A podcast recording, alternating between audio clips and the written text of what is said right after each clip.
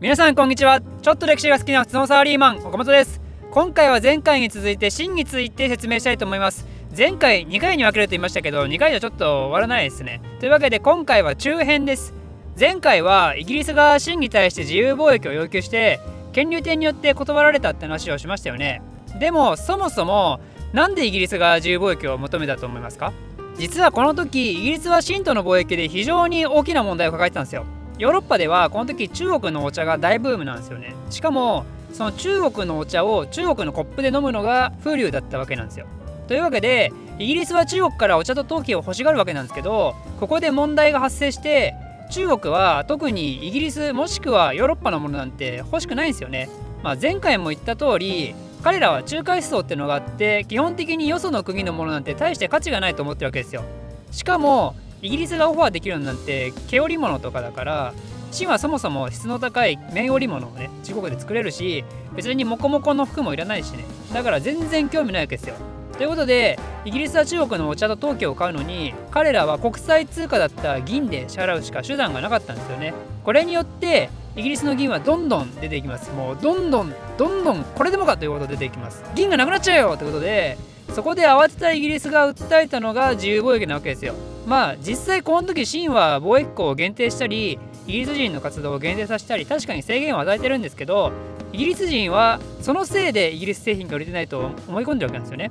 まあ、実際に本当に需要がないんですけどそこで「お前らそれずるいだろ公平な商売しろよ買えよううちのモコモコ!」って訴えるんですけど権竜帝は聞く耳持たないとそこで泣く泣く嫌味を流しながらイギリス人は帰国したんですけどこの後彼らはこの問題を解決するための世界史市場でも超悪名高いとある悪魔的発想をするんですよね。需要がないなら作ればいい。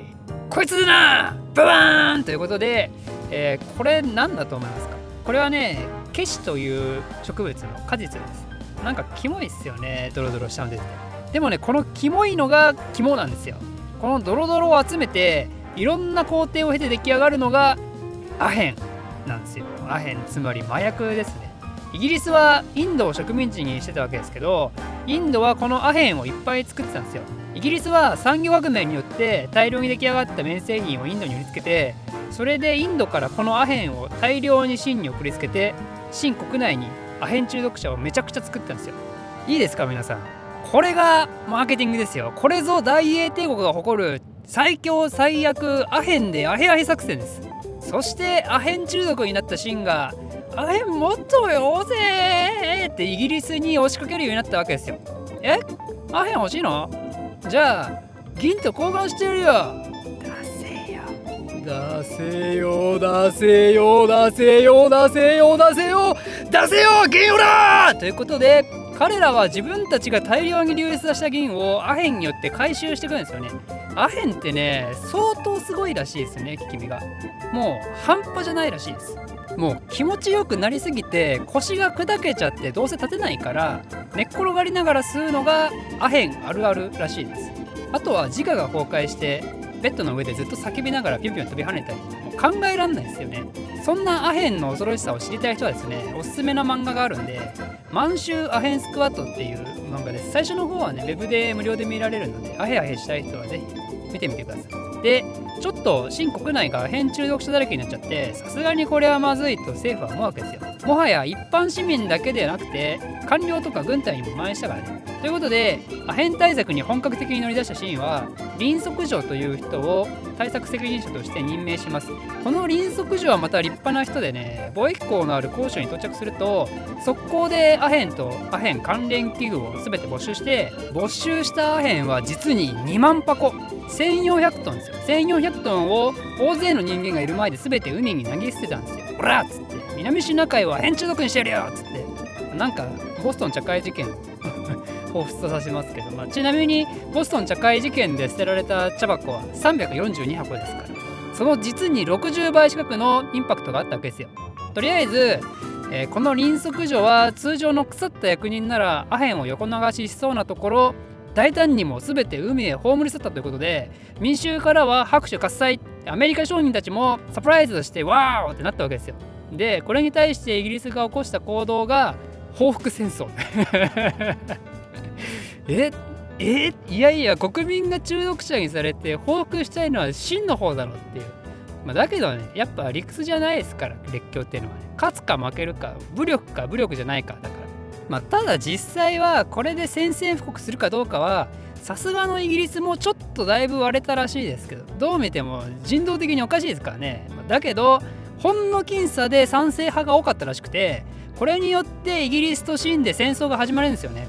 アヘンがきっかけで起こった戦争なのでこれをアヘン戦争と言います。1840年に起きたのでいやよあー変になりそうって覚えてください。でこれは真ボロ負けします。やっぱり技術的に相当遅れてたからね。蒸気機関船に対して木造船だし重火器に対して清流島だし話にならないわけですよ。ということでこれによって清はイギリスに対して南京条約という不平等条約を結ぶことになります。その中の一つに香港の割譲があるんですよ。だからこれによって今の時代も香港は泥沼化してしまってるわけですよね。ちなみに豆知識ですけど香港の最高裁判所の裁判官って17人中15人がねイギリス人なんですよ今でも。これね最近2ちゃんのまとめスレで初めて2ちゃんのまとめスレで初めて知ったんですけど私ねアヘン中毒ばりにまとめスレ中毒なんですけど長いことまとめスレを見てて初めてマジで役に立ったなって思った瞬間ですねこれ。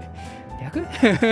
役 になったのかな？あまあでこれこの南京条約のおかげで当初の目的通りようやくイギリス人は自由貿易を開始することができるようになったんですよね。これでイギリスが自国製品を大量に売りつけることができるかと思いきや全然売れないですよね。だって真のが質高いからね。ということで困ったイギリスはまた真に対して難癖つけるんですよね。